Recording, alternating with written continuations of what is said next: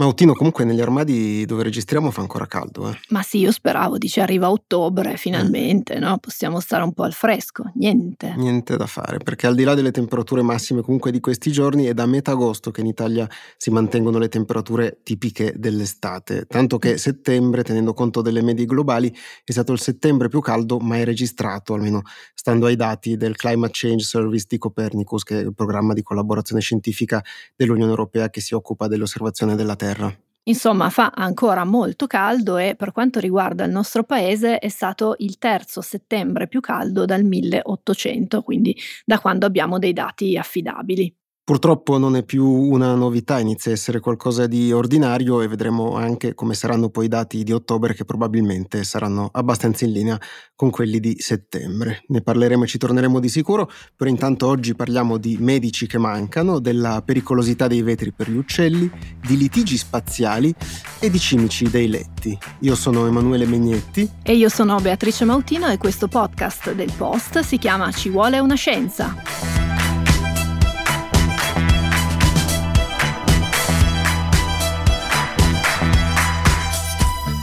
Prosegue la battaglia per eliminare il numero chiuso alla facoltà di medicina. Abbiamo avuto fra le ultime segnalazioni relative alle domande previste nei quiz.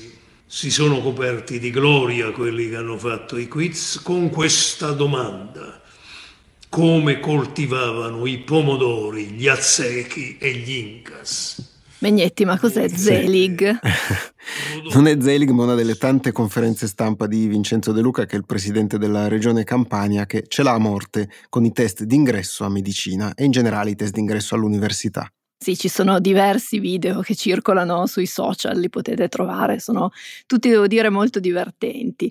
Ne parliamo e vi abbiamo messo questo audio perché in questi ultimi anni il personale sanitario è stato messo a dura prova, sia per le condizioni di lavoro in emergenza, sia per le tensioni che si sono via via accumulate e una delle frasi che si sentono più spesso pronunciare è che manca personale e mancano investimenti mirati per migliorare la struttura del servizio sanitario a cui si si risponde spesso con slogan che rimandano all'abolizione del numero chiuso alle facoltà di medicina, slogan che il presidente De Luca evidentemente appoggia. E se ne è tornato a parlare in questi giorni perché sono state assegnate le borse di specializzazione, che sono cioè i contratti che sono rivolti alle persone già laureate in medicina e che devono, se vogliono lavorare in ospedale o come privati, poi specializzarsi in una disciplina specifica, quindi dalla medicina d'urgenza alla chirurgia alle scienze della nutrizione. Gli ambiti sono tantissimi. Il percorso di specializzazione dura quattro anni, nel quale i medici e le mediche lavorano effettivamente in ospedale, ricevono un compenso di circa 1700 euro al mese netti e devono superare degli esami periodici di sbarramento.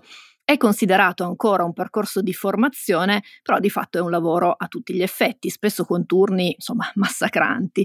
Stando a un rapporto redatto dal Sindacato dei Medici e dei Dirigenti Sanitari Italiani, ANAO Assomed, quest'anno più di un quarto delle borse disponibili non è stato assegnato. Sono stati infatti assegnati 11.688 contratti sui 16.165 disponibili a fronte di 14.000 erotti candidati, con delle punte nelle discipline che hanno meno sbocchi nel privato, come l'anatomia patologica o la microbiologia, e con una situazione particolarmente drammatica nella medicina d'urgenza, cioè di fatto nei pronto soccorsi, dove le borse non assegnate sono quasi il 70%. Secondo il sindacato, questo dato certifica ufficialmente, e qui lo citiamo testualmente, l'estinzione della figura dello specialista in medicina d'emergenza con l'avanzata della figura del medico gettonista, che corrisponde irrimediabilmente a una diminuzione della qualità erogata applicata in un ambito delicato come quello del pronto soccorso.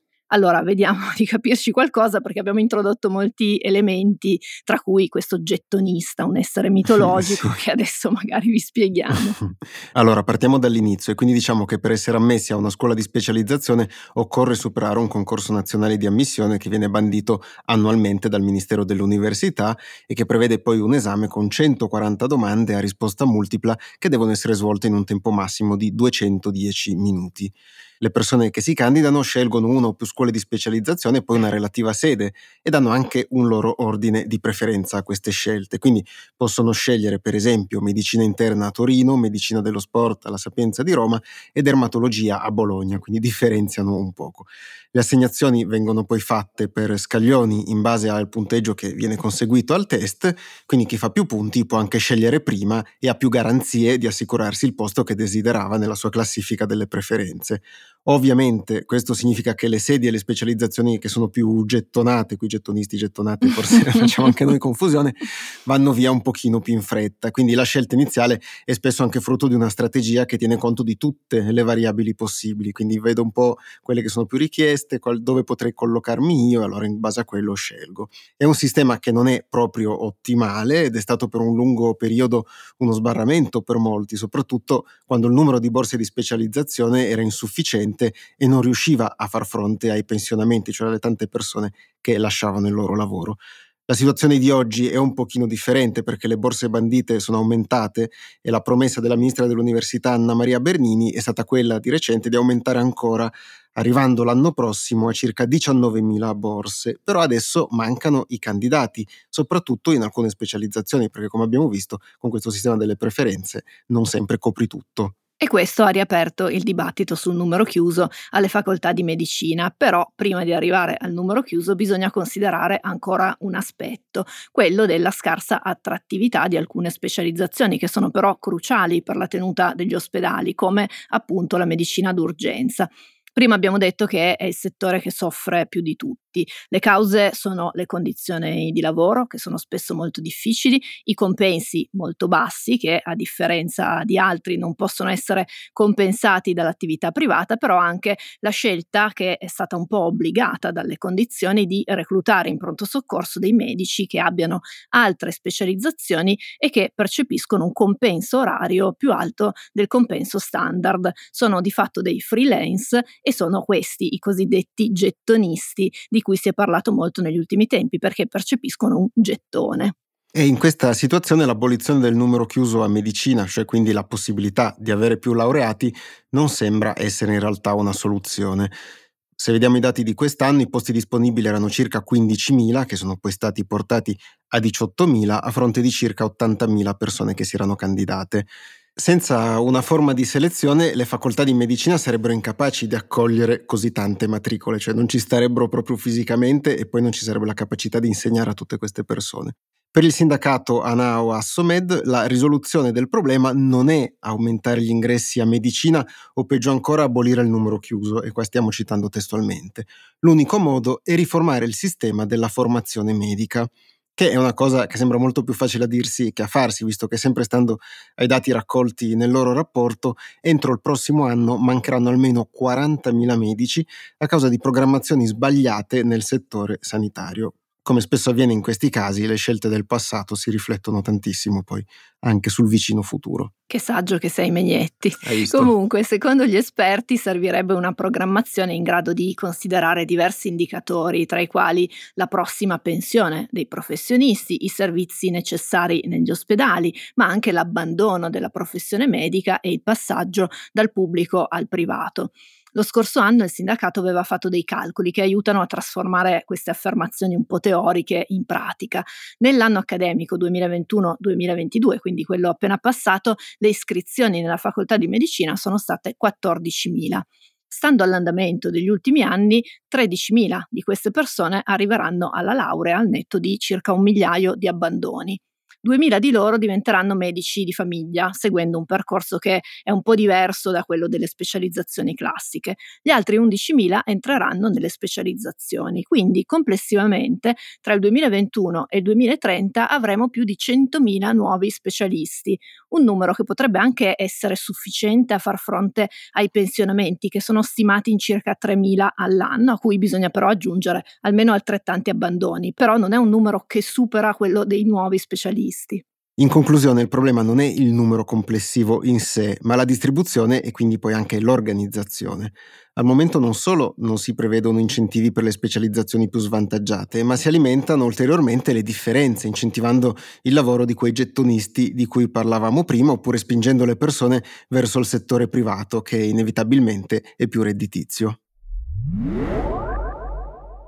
Disturbing story here. Hundreds of birds are dead after slamming into McCormick Place. It happened overnight. The Tribune reporting nearly a thousand birds died after colliding with that building. Experts at Birdcast say it's likely because of a deadly combination Lo scorso giovedì 28 ottobre circa mille uccelli morti sono stati trovati intorno al McCormick Place Lakeside Center, un centro congressi di Chicago negli Stati Uniti. Sono morti dopo essere andati a sbattere violentemente contro le vetrate che ricoprono l'edificio mentre erano in volo per compiere la loro migrazione stagionale. Incidenti di questo tipo si verificano di continuo in molte parti del mondo dove si costruiscono palazzi ricoperti di vetro e sempre più riflettenti, questa cosa va molto di moda, però è raro che muoiano così tanti uccelli in una volta sola. Il McCormick Place Lakeside Center è in un certo senso un sorvegliato speciale per questi fenomeni perché si trova a poca distanza dal Field Museum, che è un museo di storia naturale i cui curatori, volontari anche chi fa ricerca all'interno del museo tiene traccia da anni degli uccelli che muoiono andando a sbattere proprio contro il centro congressi, che è molto grande, ha tutte queste vetrate. I volontari lo fanno soprattutto in primavera e in autunno, quando gli uccelli migratori sorvolano Chicago per spostarsi in massa. E qui dobbiamo dire che se vi immaginate un alto grattacielo imponente, eccetera, ecco, no, il centro congressi non è tanto alto, circa quattro piani, però copre comunque un'area che è davvero gigantesca e ha vetrate su tutti i lati. Quindi capita che si trovino decine di uccelli morti oppure qualche centinaio nel corso dei periodi delle migrazioni. Non era però mai successo che se ne trovassero quasi mille in ormai 40 anni di osservazione di attività da parte del Field Museum proprio intorno al centro congressi. L'incidente della scorsa settimana è stato il frutto della somma di diverse cause. Si stima che nella notte tra mercoledì e giovedì fossero in volo su Chicago quasi un milione e mezzo di uccelli, disturbati da una perturbazione sopra la città. Volare in mezzo a una tempesta non è semplice, richiede molte energie, per questo gli uccelli hanno iniziato a cercare riparo al suolo, quindi molti di loro sono scesi a grande velocità e un po' ingannati dalle vetrate del centro congressi non si sono accorti di quell'ostacolo che avevano di fronte e hanno colpito violentemente contro i vetri e quindi sono morti. Secondo le ricostruzioni gli uccelli sono rimasti confusi dal fatto che il centro congressi in quel momento era illuminato al suo interno e negli anni sono state pubblicate varie ricerche che segnalano come i palazzi vetrati illuminati confondano molto questi animali che non percepiscono la presenza del vetro e quindi pensano di poter passare attraverso la struttura. Per questo da diverso tempo ornitologi e associazioni per la protezione degli animali chiedono alle città di produrre dei regolamenti che limitino l'illuminazione notturna degli edifici con queste grandi vetrate in modo da ridurre perlomeno un minimo i rischi per gli uccelli di queste collisioni. I responsabili di questo centro congressi hanno spiegato che in realtà loro seguono già alcune buone pratiche per evitare che gli uccelli vadano a sbattere sulle vetrate dell'edificio. Hanno però anche detto che in quella serata in cui c'è stato l'incidente il centro congressi era aperto, c'era un evento ed era quindi inevitabile che fosse illuminato al suo interno. Al di là del caso di Chicago, che può fare abbastanza impressione, soprattutto per chi poi si è trovato lì tutti questi uccelli morti la mattina dopo, è importante ricordare che ogni giorno in tutto il mondo muoiono migliaia di uccelli a causa delle collisioni con le vetrate. Fare calcoli precisi è molto difficile, come potete immaginare le stime variano molto, però uno studio realizzato una decina di anni fa calcolò che solo negli Stati Uniti ogni anno muoiano tra i 365 e i 988 milioni di uccelli contro gli edifici. La stima è quindi molto approssimativa, però anche nello scenario migliore, quello dei 365 milioni, parliamo di tantissimi uccelli. E non ci sono studi analoghi su tutta l'Europa, però una ricerca ha stimato che in Germania muoiano ogni anno circa 100 milioni di uccelli sempre contro le vetrate dei palazzi. In Italia le stime sono di 15-30 milioni all'anno, secondo la Lega Italiana Protezione Uccelli, famosa come l'IPU, e la quantità inferiore è dovuta al fatto che nelle nostre città c'è una minore presenza di grattacieli e grandi palazzi e probabilmente poi influisce anche il fatto che alcune rotte degli uccelli migratori siano diverse e queste riducono poi i rischi di collisioni di massa. Oltre ovviamente a provare a dare una dimensione al problema, da diverso tempo ci sono anche dei gruppi di ricerca che si danno da fare per trovare delle soluzioni che riducano la pericolosità delle vetrate per gli uccelli. E qui forse vi verranno in mente gli adesivi che si vedono ogni tanto in autostrada sulle barriere acustiche per far sentire meno il passaggio dei veicoli e chi abita così nelle vicinanze. Eh già, perché non ci sono solo i palazzi a costituire un ostacolo. Ah no, certo. Ci sono anche le grandi infrastrutture come i viadotti autostradali oppure i passaggi per l'alta velocità ferroviaria. Esatto, e quegli adesivi di solito ricordano la forma o la sagoma di un uccello, li avrete visti tutti. Hanno spesso un becco adunco e degli artigli in modo che gli uccelli si tengano alla larga, pensando di avere nelle vicinanze un rapace che potrebbe infastidirli. È un'idea geniale, però Ecco, non funziona. Lo segnalano molti studi ed è stato anche indicato in un rapporto molto dettagliato pubblicato lo scorso anno e coordinato dalla stazione ornitologica svizzera di Sempak. E adesso vediamo perché. Per capire perché quegli adesivi non funzionano dobbiamo capire come vedono gli uccelli, superando un po' i preconcetti che spesso abbiamo da bravi esseri umani e che ci spingono a pensare che gli altri animali vedano più o meno come noi. Non è così. Ah, quindi adesso parte una panoramica sulla fisiologia a volo d'uccello. eh beh, più o meno, dai, hai usato il modo di dire giusto. Lo usiamo tutti per definire una grande visione di insieme dall'alto e però in realtà le specie di uccelli con questa capacità visiva sono molto poche solo una minoranza di loro rimane ad alta quota e perlustra ampie porzioni di territorio. Di solito lo fanno proprio i rapaci e gli uccelli che volano in cerchio planando, sbattendo poco le ali. I passeri, i merli, i fringuelli, le altre specie passano invece buona parte della loro esistenza a terra, cercando di nascondersi dai predatori in mezzo alla vegetazione. Quindi hanno sviluppato capacità visive legate al riconoscimento del cibo e dei predatori del suolo, però più che alla visione ad alta risoluzione risoluzione dall'alto che è usata per mantenere le traiettorie di volo. Vedono quindi molto bene lateralmente, ma faticano a vedere che cosa hanno davanti al becco. E visto che prima parlavamo della nostra tendenza a ricondurre tutto alla nostra esperienza, possiamo dire che la risoluzione dell'occhio umano è circa quattro volte più elevata di quella di un piccione. Pensa a te. Hai visto? E 14 volte rispetto ad alcune specie di passeri. La maggior parte degli uccelli vede poco all'alba e al tramonto e in generale in scarse condizioni di luce e questo probabilmente è stata una delle cause di cosa poi è successo a Chicago. Quindi in generale possiamo dire che la risoluzione ottica degli uccelli è inferiore alla nostra, però per loro la visione laterale è più importante rispetto a quella frontale e quindi compensano in questo modo. Gli uccelli poi inoltre si muovono molto velocemente, un passeriforme arriva a una velocità di 5 metri al secondo quando è in volo. Se nota che lungo la sua traiettoria c'è un ramo, per esempio, può cambiare direzione in poche frazioni di secondo senza correre particolari rischi. Se però ha davanti una superficie vetrata, beh in quel caso difficilmente si accorgerà dell'ostacolo che si confonde confonde con l'ambiente circostante e anche nel caso in cui lo notasse probabilmente sarebbe troppo tardi perché sta andando molto velocemente e dovrebbe fare una manovra di aggiramento molto più ampia rispetto a quella che dovrebbe fare per le fronde di un albero e finisce che va a sbatterci contro. E quindi Mautino come se ne esce? Eh, prima di tutto progettando meglio gli edifici e anche questo sembra più facile a dirsi che a farsi. Questo non significa rinunciare alle vetrate, però magari utilizzarle con alcuni accorgimenti. Possono essere sufficienti per esempio dei piccoli inserti come se fossero dei sottili reticoli nel vetro oppure si possono usare vetri opachi che riflettano meno la luce. Si dovrebbe inoltre ridurre il più possibile l'illuminazione interna degli edifici, quelli ricoperti di vetro, oppure fare in modo che la luce non passi più di tanto verso l'esterno. Nonostante la crisi energetica, i problemi di inquinamento luminoso e il cambiamento climatico, mettiamo tutto insieme, c'è ancora la brutta abitudine di molte aziende di mantenere illuminati gli uffici di notte, anche se non c'è nessuno dentro a lavorarci. Le ricerche per ridurre i rischi per gli uccelli consigliano di non creare edifici con strutture di vetro autoportanti che quindi non rendono visibile la presenza di sostegni in un altro materiale che potrebbero aiutare gli uccelli a notare l'ostacolo. Consigliano anche di evitare vetro e metallo molto riflettenti, di non produrre vetrate ad angolo o balaustre in vetro per i balconi, se non con particolari motivi che le rendano meno trasparenti. Per gli edifici già costruiti l'approccio più consigliato è di utilizzare adesivi che coprono tra il 5 e il 20% delle vetrate in modo da renderle più visibili agli uccelli.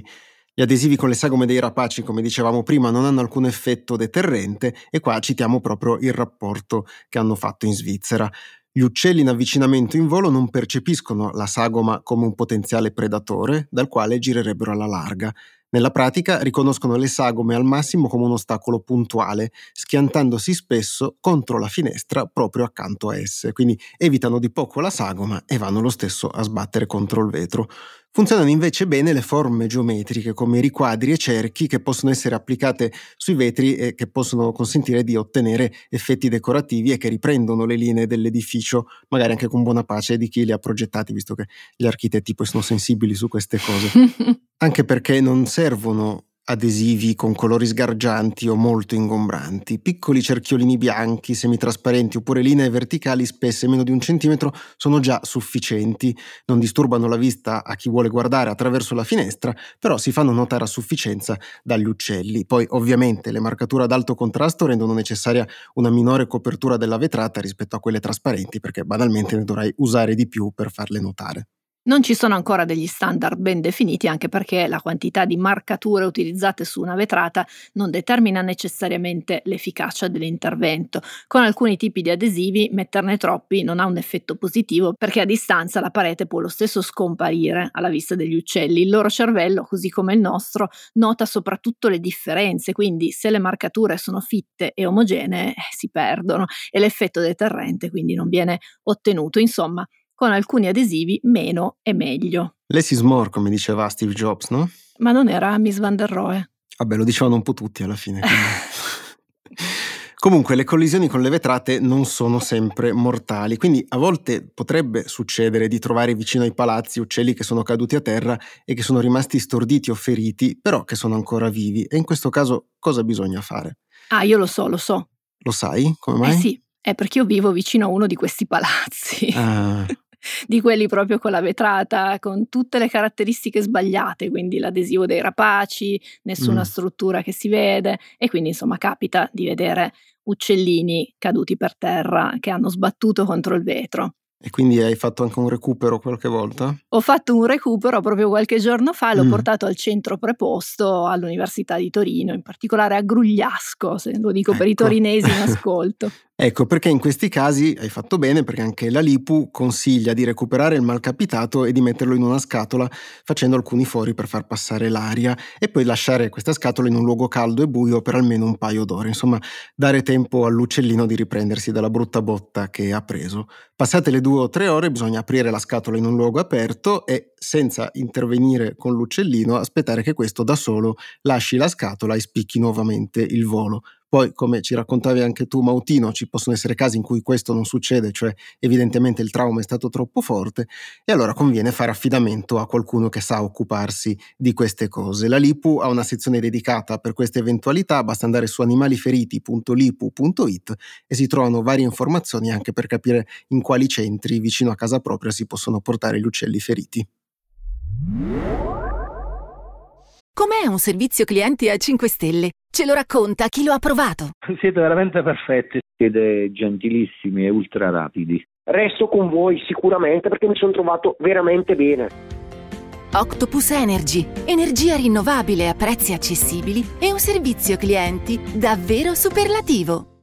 3, 2, 1, we have ignition and liftoff of the United Launch Alliance Atlas V rocket, carrying the proto-flight mission for Amazon's Project Kuiper.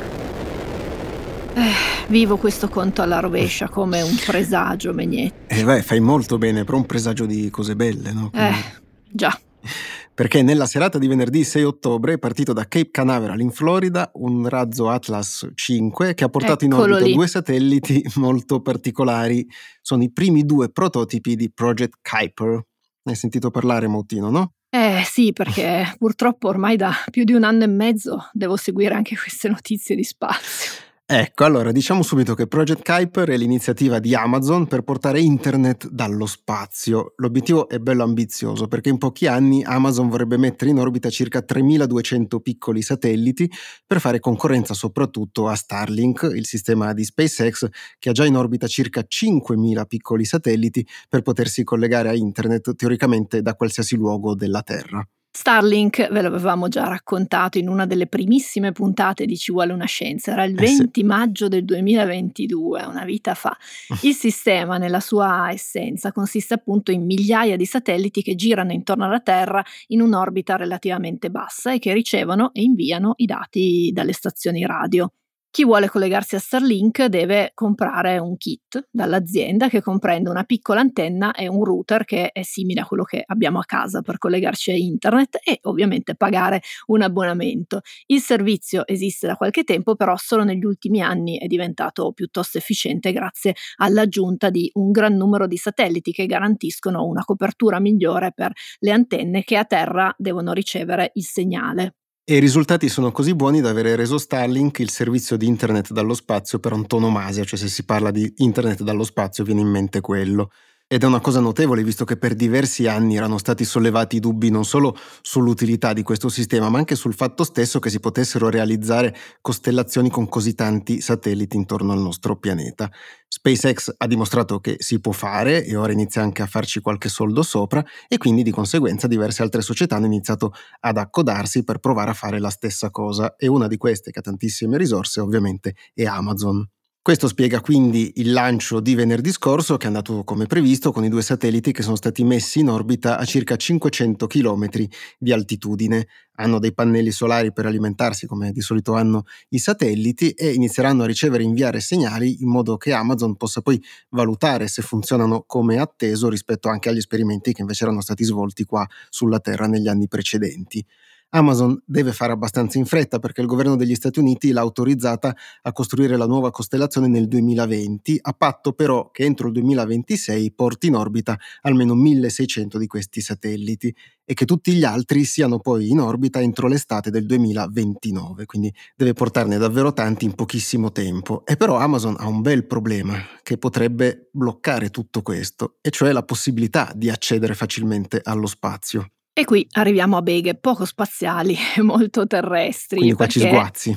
Eh sì sì, perché Jeff Bezos, che è il fondatore di Amazon, non va per niente d'accordo con Elon Musk che controlla SpaceX.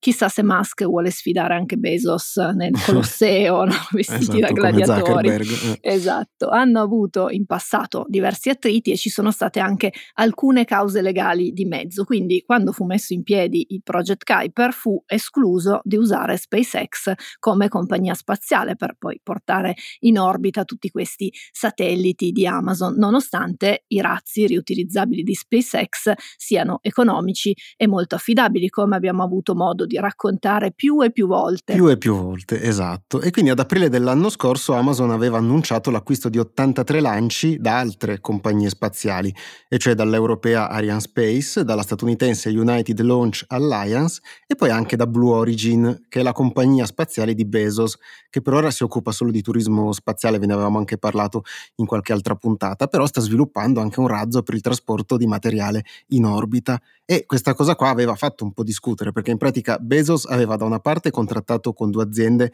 che fanno concorrenza alla sua azienda, che a sua volta aveva poi spuntato un accordo con Amazon però e quindi si era detto che per esempio che in questo modo Bezos avesse fatto in modo di finanziare la sua Blue Origin passando attraverso Amazon che in fin dei conti è sempre sua. Al di là delle questioni di opportunità oppure di concorrenza sleale, fatto sta che oggi ad Amazon mancano i razzi perché Ariane Space e United Launch Alliance sono indietro con lo sviluppo dei loro razzi di nuova generazione, mentre continuano ad accumularsi ritardi per lo sviluppo di New Glenn, che è il nuovo razzo di Blue Origin per trasportare il materiale in orbita. I due prototipi sono stati quindi portati in orbita con l'Atlas 5, che è un razzo un po' più datato però molto affidabile, che però è a fine carriera anche perché usava dei pezzi forniti dalla Russia con la quale ora non si possono fare affari per via delle sanzioni per l'invasione dell'Ucraina. Project Kuiper è partito quindi molto in salita e potrebbe accumulare nuovi ritardi che forse favoriranno anche Starlink, che invece abbiamo visto tutti questi satelliti già in orbita e fornisce i suoi servizi. Quindi Elon Musk sarà molto contento e invece probabilmente nella sua megavilla Bezos sarà un pochino frustrato al momento. Sembra un po' Megnetti quella rivalità tra Zio Paperone e Rocker Duke, rigorosamente Rocker Duke per eh, noi certo. cresciuti con Topolino. Megnetti, ti ricordi di quella volta che avevamo parlato dei Demodex? Allora, finché non mi hai fatto la domanda, no, avevo rimosso completamente dalla mia testa quell'argomento, questi animaletti che vivono sulla faccia, dentro i pori, poi escono di notte, si accoppiano mentre noi siamo lì che cerchiamo di dormire. Eh, no. dopo, dopo, quella puntata avevamo ricevuto molti messaggi da parte di ascoltatrici e ascoltatori che avevano sentito un prurito ecco, improvviso. Esatto. Ecco, siamo di nuovo in una situazione del genere, quindi vi avvisiamo. Parliamo infatti di cimici dei letti. Molto bene. La notizia dell'infestazione di questi animali a Parigi ha avuto un'ampia diffusione negli ultimi giorni, forse proprio perché è successa in una città che viene un po' idealizzata come meta romantica, di classe, no? che sui social vediamo spesso rappresentata con quelle foto un po' costruite dove c'è sempre un basco, una baguette, un croissant e un balcone che si affaccia sulla Tour Eiffel con persone innamorate, felici, che corrono, si abbracciano oppure stanno avvolte in caldi piumoni.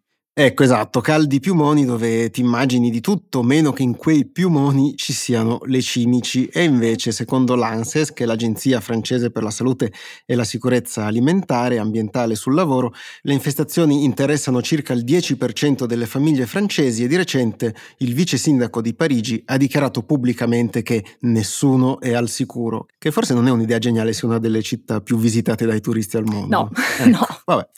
Però questo è un podcast di scienze, quindi dobbiamo partire dalle basi. Allora, iniziamo dicendo che ci sono due specie di cimici dei letti, la Cimex lectularius, che è diffusa in tutto il mondo, e la Cimex hemipterus, che è invece specifica dei tropici.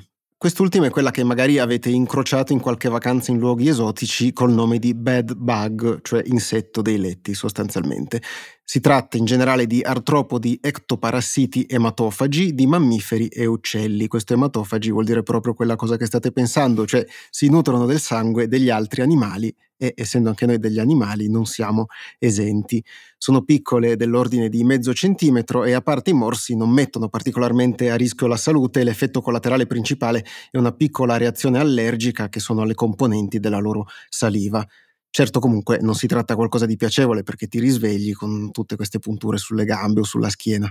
Le cimici dei letti femmine depongono circa 5 uova al giorno durante la loro vita adulta e lo fanno in un luogo riparato, tipo le cuciture dei materassi oppure gli spazi dietro i battiscopa. Le uova si schiudono in un periodo che va dai 4 ai 12 giorni a seconda delle temperature e danno origine alle ninfe che devono nutrirsi di sangue prima di passare allo stadio successivo.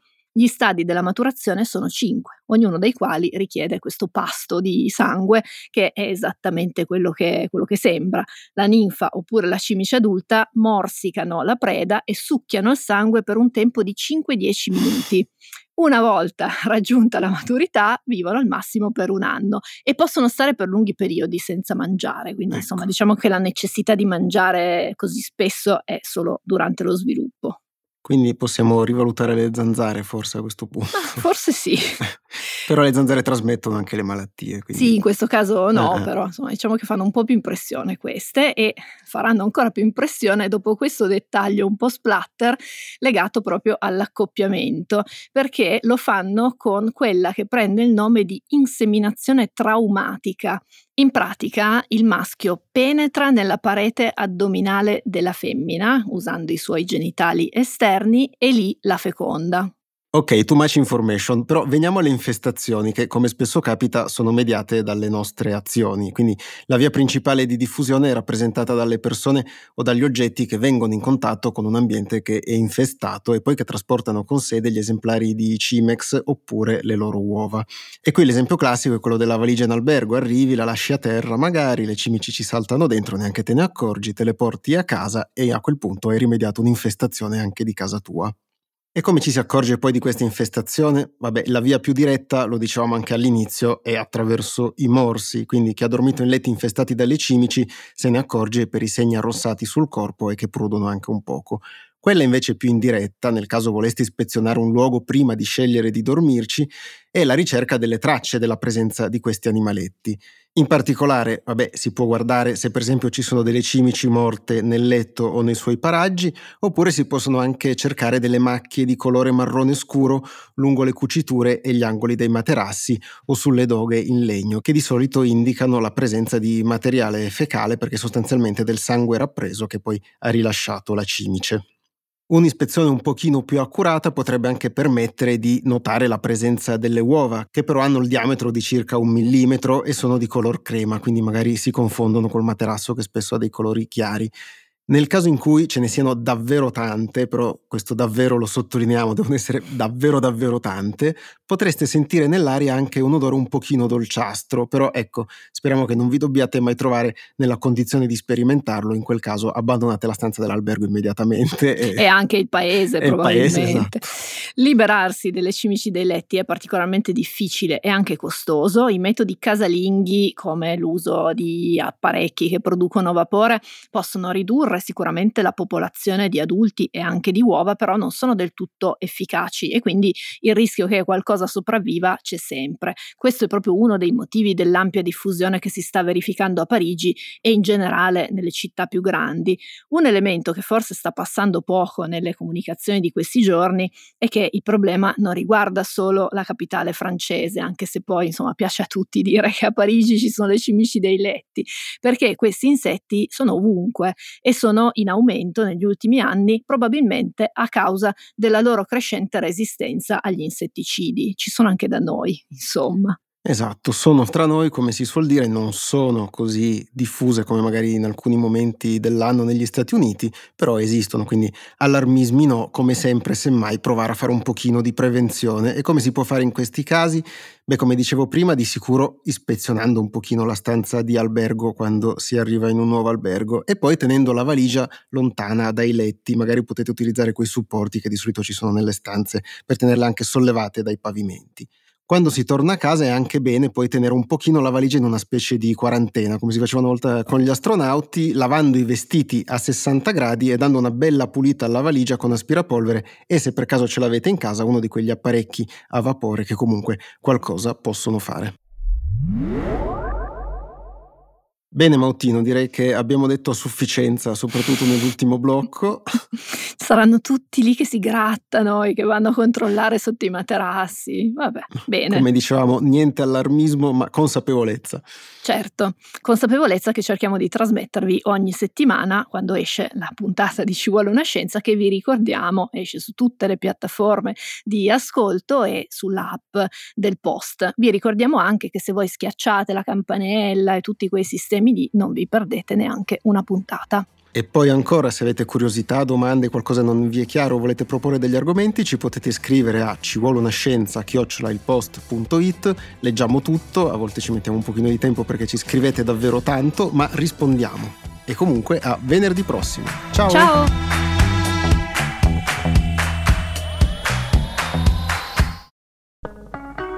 Morning, cioè il podcast che faccio ogni mattina per il post, si potrà ascoltare gratis senza abbonamento dal 10 al 19 maggio. Partiamo dall'inizio. Sono Francesco Costa, sono il vice direttore del post. Ogni mattina da ormai tre anni mi sveglio presto per leggere tutti i giornali e poi raccontarli dentro Morning e non solo. Insieme alle notizie, alle cose più importanti, alle cose da sapere, cerco di raccontarvi da giornalista anche un po' di dietro le quinte dentro Morning, dei giornali, dei meccanismi che fanno l'informazione.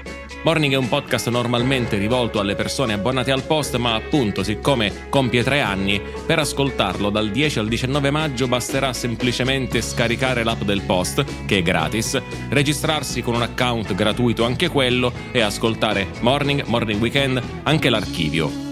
Se volete, se siete curiosi, è una buona occasione per provare. Prometto che ascoltando Morning non vi mancheranno poi per tutta la giornata gli argomenti di discussione, prometto anche che non parlo sempre così veloce. A presto!